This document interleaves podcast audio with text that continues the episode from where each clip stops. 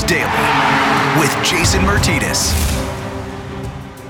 All right, here it is, your March 24th edition of Flyers Daily with Jason Myrtetus. It is Hump Day, Wednesday, and for the first time this season, the Flyers are coming off three straight losses and back to back losses at home in back to back days. And once again, they dug the hole just a little too deep. Yes, a valiant effort to come back in the third period on your fifth game in seven days, but at some point, the lesson learned of not digging the hole has to resonate. It has to resonate. We're going to hear from Alain Vigneault and his comments after the game, and we'll also hear from Sean Couturier and Carter Hart, who did a joint availability after the game. And uh, uh, one of the things Alain Vigneault mentions is that he didn't think his team had energy in the beginning of the game, and basically they weren't ready to play, and they weren't ready to match the intensity, speed, and everything else of the New Jersey Devils. And it certainly looked like that. That's an absolutely valid observation. Uh, the thing that we're all wondering is when desperation kicks in. And I guess it's easier for us as observers, fans, media, whatever, to look at it and wonder about that without having to go through the physical play of it. Five games in seven days is a lot of hockey. It's not an excuse, though. There's other teams going through the same things all over the NHL. And sometimes desperation has to win out over exhaustion. And the team right now should be desperate. Alain Vigneault mentioned it. You know, that he thinks, you know, his guys, they want to win. They want to do the right things. Things aren't going well right now, and that's not happening. And you'll hear Sean Couturier mention it. Just way too many costly turnovers, not protecting the puck. And it was the same same old story for the Flyers against the Devils. Now the Devils are not an elite team in the NHL. They're not anywhere near the, the same caliber as the New York Islanders, who the Flyers lost in overtime the night before. Played a much better game against the Islanders, but they're still an NHL team and they have some talent and they have some good speed. But you can't take any opponent lightly when you're in the position that they've put themselves in. And again, last night was an opportunity. I talked about this last week when they were the only game on the schedule for an evening out of the teams in the East Division. And that was the case last night. Two teams in the East Division were playing last night. That was the Flyers and the Devils. And if you could get two points, prevent your opposition from getting two points, then you were the only team that was making progress in the standings. Well, that was the case last night, and they didn't get the two points. And they lost to a team uh, with an inferior record below them in the standings. So things right now, uh, they're, they're not getting better. Uh, they're still erratic. Just when you think that, hey, here's something maybe they could build off of, we see the one step forward and two steps back and there's no consistency. They haven't won back to back games in the month. They've now lost three straight. They're still two points back of the Boston Bruins, but now the Bruins have two games in hand while they sit out on COVID protocol pause. You're in the second half of the season at this point as well, and you're running out of runway. I'm not suggesting that, oh, it's over, they're not going to make it. If they were to turn things around and start winning, uh, they absolutely could because you're playing those teams as well. But the way they're playing and it's now at an alarming level of how long it's been going on. So that, that begs the question, right? The question then becomes is this what they are? That's the big question.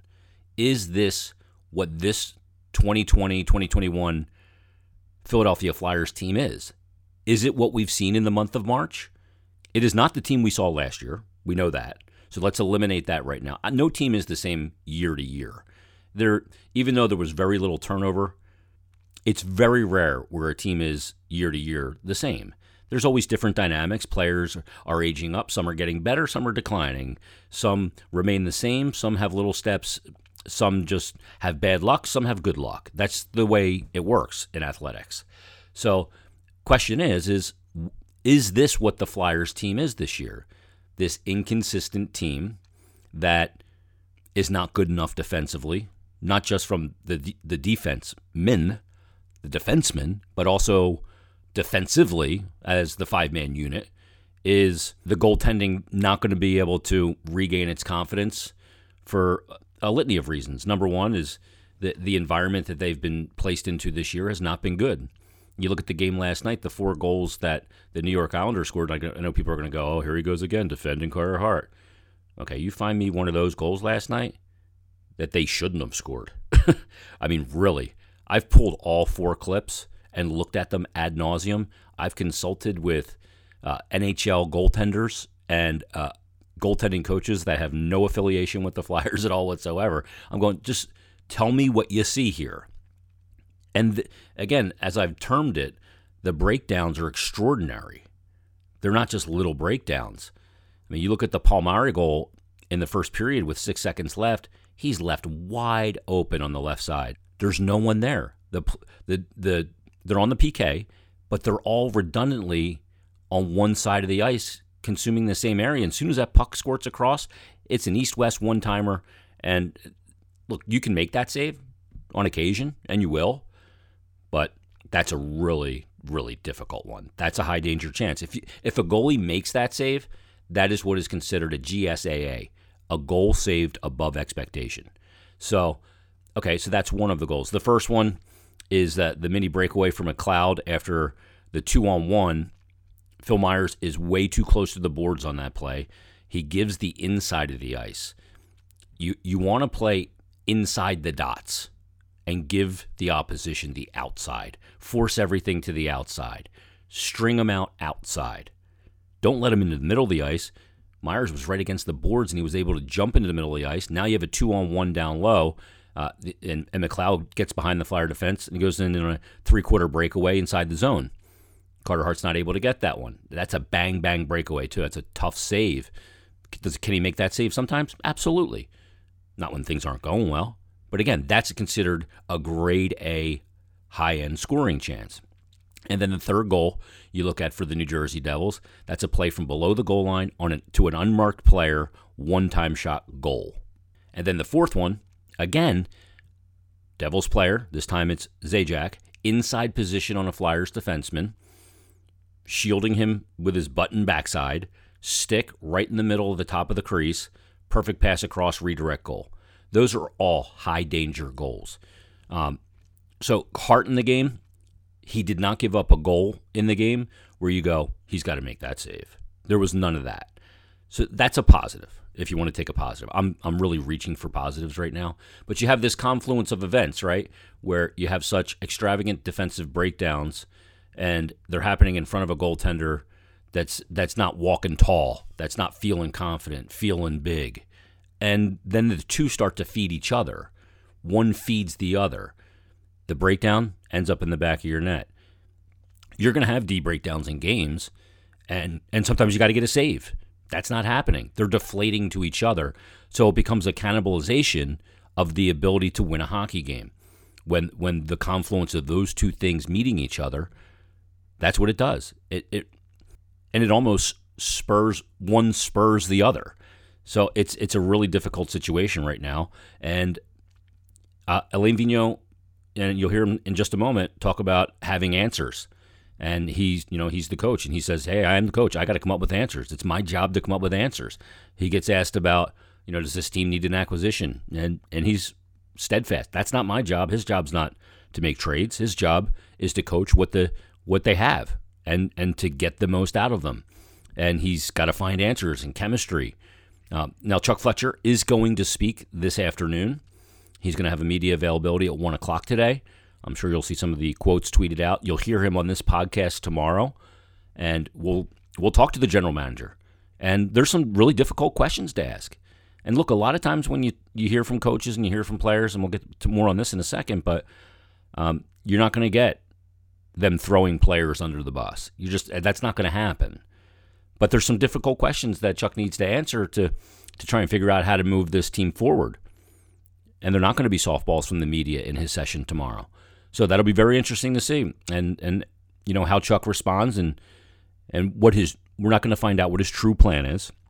We're not going to find out if he's talked to the Predators about Ekholm or if he's talked to uh, the Columbus Blue Jackets about David Savard or anything else. No GM's going to tip their hand, uh, but it's he did this last year too, so it's not uncommon for him to address the media around the midway point of the season and end in advance of the trade deadline. Um, but I'm sure you're going to hear about the fact that hey, there are expansion draft ramifications and there are flat cap salary cap ramifications. But we'll see what he has to say tomorrow. It'll be very interesting. But let's get to uh, head coach Alain Vigneault right now. He addressed the media after the game. He did not like the team's energy from the jump, and here's what he had to say. After a real strong performance in a loss on Monday, how uh, bewildered were you by the uh, play in the first period tonight? Yeah, I mean, we didn't look like we had a a lot of jump. Uh, obviously, at the at the start of that game, and and their speed and skill level showed. Um, but uh, it didn't seem like we had uh, a lot, a lot in the tank there. We had a, push at the end there, but didn't seem like we had a lot there. You've tried so many different things, combinations, tactics, motivations, and yet it seems every game we ask the same questions about bad decisions, turnovers, failed execution. Do you almost feel like you're running out of answers at this point? Not at all. I mean, it's my job to, you know, to to work with uh, these players. They're good players. Uh, they care that they want to win. Obviously, we've got uh, a consistency uh, issue at this time, and it's my job uh, to find the, the the the right buttons to push, and that's what I'm going to continue to do. Obviously, I haven't found that yet, uh, but I'm going to continue to work. And uh, you know, there's no doubt in my mind that uh, these guys had the, the best intentions, but it seemed early on that we didn't have a lot in the tank obviously in a few weeks the, the trade deadline's coming up. Do you think an outside acquisition could spark this team? I'm not at all concerned at, at this moment about uh, the trade deadline or acquisitions. Uh, it's my job to get these players to play up to their full potential. Uh, what we have to do right now is uh, re-energized, uh, refocused. We've got tomorrow to do that, and then get ready for our next game, and that's what we're going to do. Uh, after the game on Thursday, that third period, you, the Islanders scored three goals. It looked like it carried into Saturday's game. Last night, the Islanders had a good third period and a good overtime, and it looked like it carried into tonight's first period. What is, is there just something that clicks when you guys have a bad period and the game? It just doesn't translate into resetting immediately. Yeah, I mean uh, that third period against the Islanders. I mean they had three scoring chances. Their first one uh, ended up in in the back of our net. Um, we played a good game. We only gave up, you know, like I had said, seven scoring chances, five on five in that whole game. Tonight, for uh, you know, we we talked to our players about the consistency.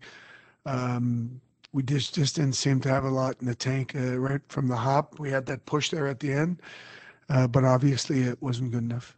Alain Vigneault, uh, after the Flyers' third straight loss, 4 3 was the loss against the New Jersey Devils.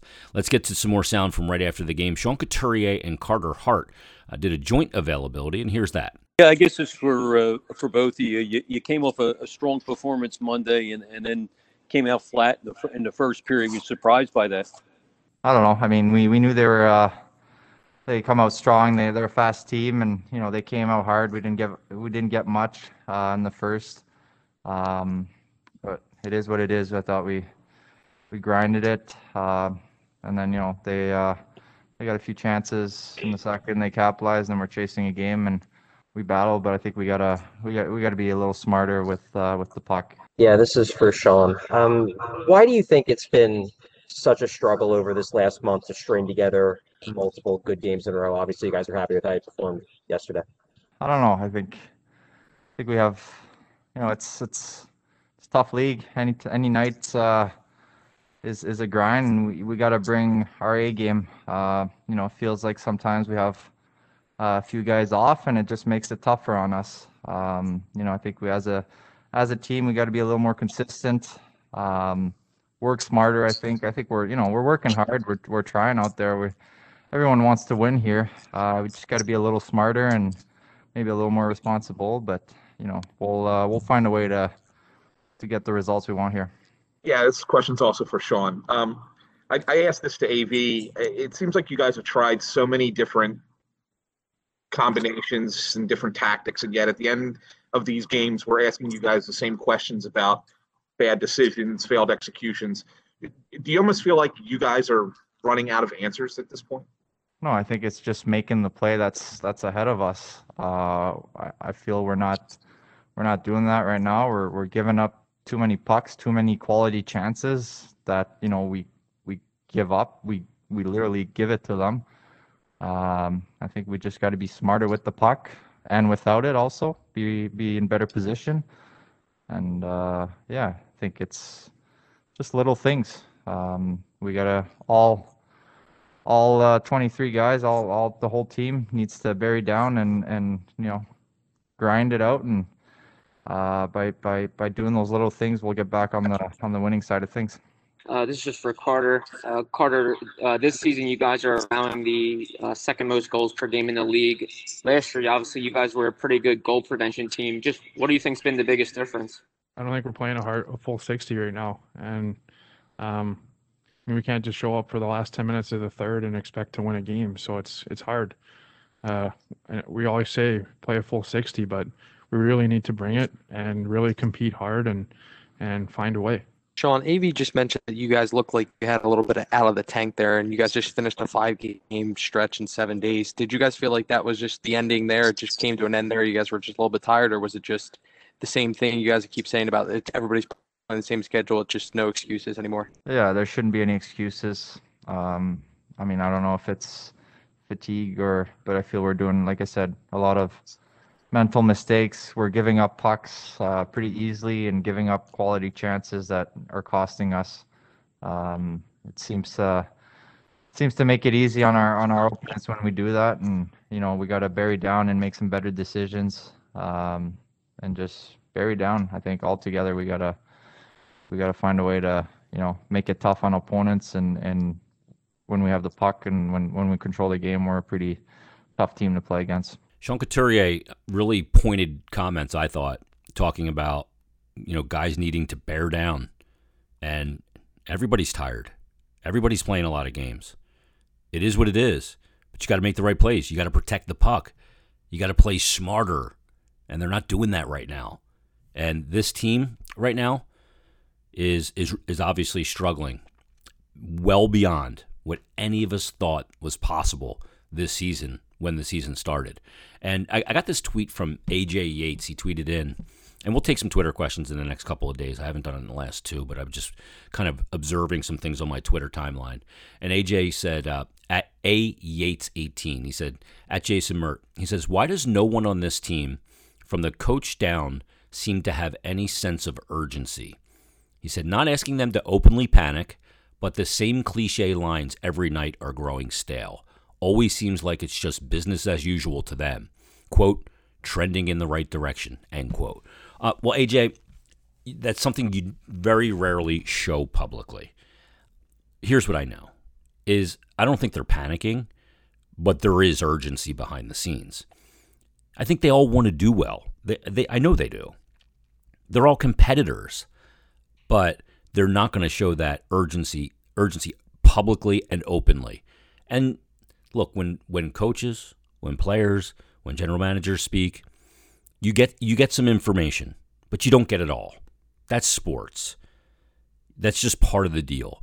You're not going to get the unfettered truth serum version on player X if they're asked about him.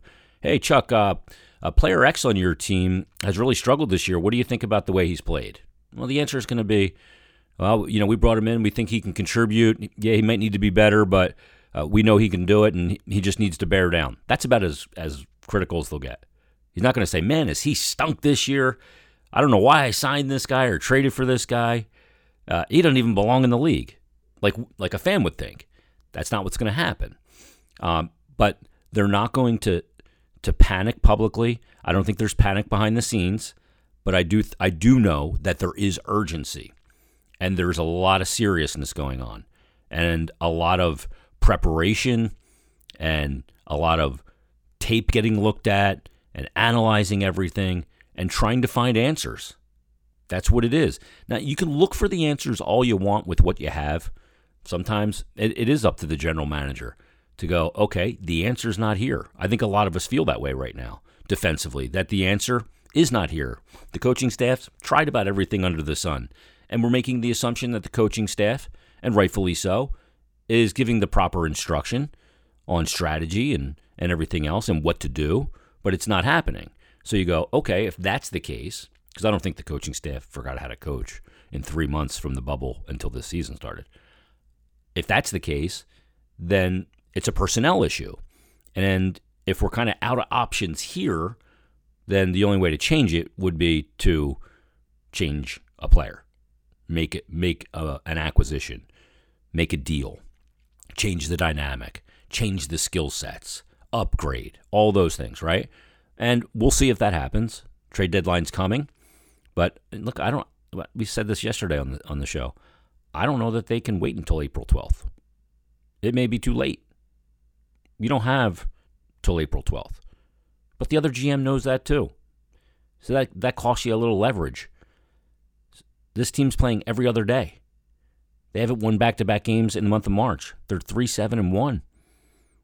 They're taking on water right now way too quickly. And they're they're taking on just huge huge trash cans full of water, but they're trying to get it out of the boat with a spoon. And it's why they're in the position that they're in. I know that there hasn't been a lot of trades around the NHL. You got to find a way to improve your team.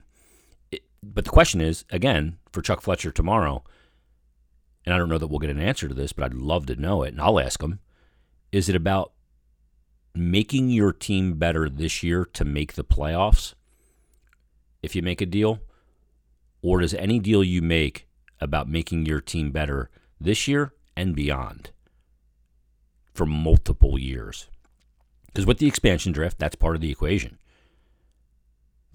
A rental, whatever you give up in a rental, could be gone, right? Is it about something that's got a little bit more term? And we've seen some reports that, you know, there was a lot of reports that the Flyers were uh, in on uh, Mattias Ekholm, but now there's reports that maybe Mattias Ekholm's not the target because he's only got one year left, that the actual target with the Nashville Predators, who have scouted Flyers or scouted Phantoms games pretty regularly of late in person. Maybe the target is actually Ryan Ellis, who has six years on his contract after this year. He signed an eight year, $50 million deal, and he's in year two of that contract. And it's a $6.25 million cap hit.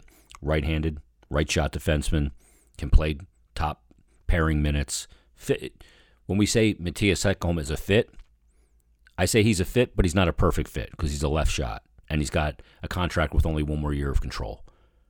When I say Ryan Ellis is a fit, I mean Ryan Ellis is a fit for the next four to six years. That's the fit.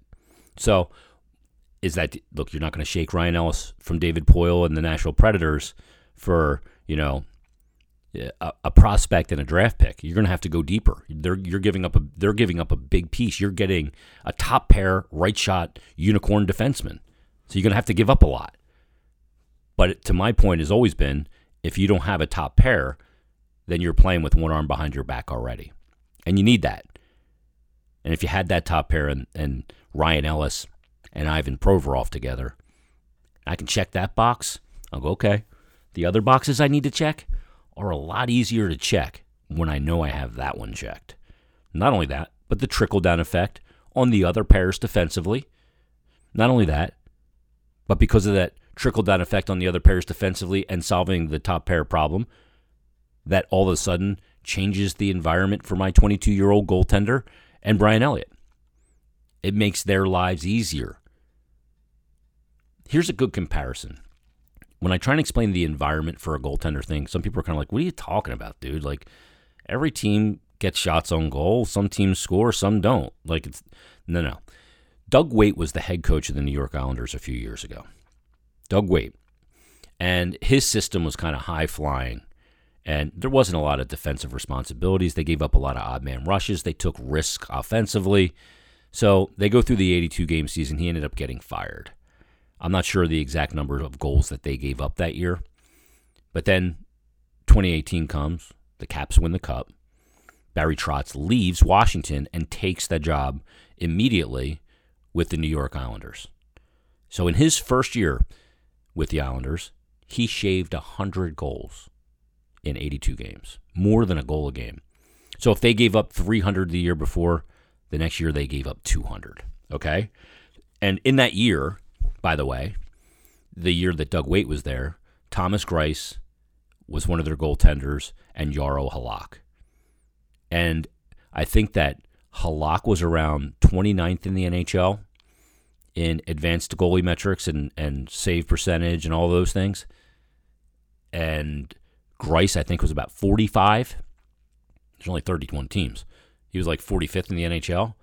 That next year, those two players won the Jennings as the top goaltending duo in the National Hockey League because they went from not being able to stop a beach ball to the layman.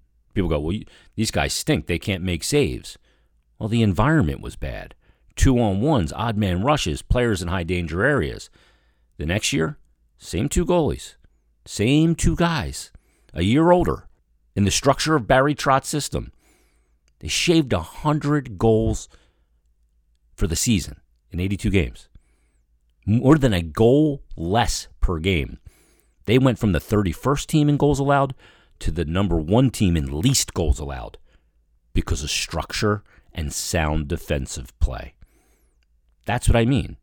So when you look at how many goals a goalie gives up, you have to consider in what structure, what environment that is happening. Just something to think about. All right, that's going to put a wrap on this episode of Flyers Daily. Everybody, thanks for listening. I know it's a I know it's a frustrating time. I really do. And I'm at the end of my rope right now as well. I just want it's like this is almost like the pandemic. Not to be insensitive, but it's like when is this going to be over? Right? When, when are they just going to come when will the alien ship return and just bring the Flyers back that we thought we had this year? Because we didn't expect this. And when you expect more and you're not getting it, it hurts. It sucks. You were expecting to be entertained, get enjoyment, and it's been hard to get enjoyment based on on results and based on the way it's all kind of broken down this year. And like we already live in a world where your any hope you have can be sucked out of you at, at the drop of a dime. We just don't want that to happen. But I think that's how we feel it, it is happening right now when it comes to this hockey team. And I like I see people almost resigning the, themselves to the fact that this team ain't got it. You know, we and, and then they go to varying degrees. Fire the coaches, GM should be fired, do this, do that, trade this guy. Some changes likely in order. What kind of change? Is it big change? Is it little change? I mean, I think it need, there's something significant that needs to be done to help the defensive pairing. But I also think it needs to be something that goes beyond this year because one move does not fix this whole thing. So I can't just make one significant acquisition that I only I'm going to get out, you know, something out of that player for this year. I'd like to get a player that I can solve the problem for multiple years. They had one year Matt Niskanen. Could have used th- three more. He decided to retire. Nothing you can do about that. What you can do now, though, is go, remember, remember what we were like from a defensive standpoint with Matt Niskanen? Let's go find Matt Niskanen, but a younger version of him that we can keep for a longer period of time. And yeah, you know what? It might cost a little bit. And it might make us uncomfortable in how much it costs. And we're going to give up a good player and some organizational equity. But we're going to solve that enormously important problem in the process. And that's what we're going to get out of it. That's what needs to happen. That, that's my opinion. But what do I know? I'm a beaten down man right now. But hopefully, they'll be back at it on Thursday, coming up tomorrow against the New York Rangers, who all of a sudden, the Rangers nipping the Flyers' rear end like a little tiny uh, chihuahua biting your butt. Two points back. Got to get a win over the Rangers. The last time you played them, a week ago today, you lost nine to nothing. Need some wins. All right, everybody, thanks for listening. Thanks for dealing with my rambling and stream of conscious venting slash analysis, whatever you want to call it. But uh, we'll talk to you tomorrow. Chuck Fletcher will join us on this podcast tomorrow, so you'll get to hear the GM. And I promise I'll ask him some very poignant questions. We'll get some answers, and we'll break it all down. Thanks for listening. We'll talk to you on tomorrow's Flyers Daily.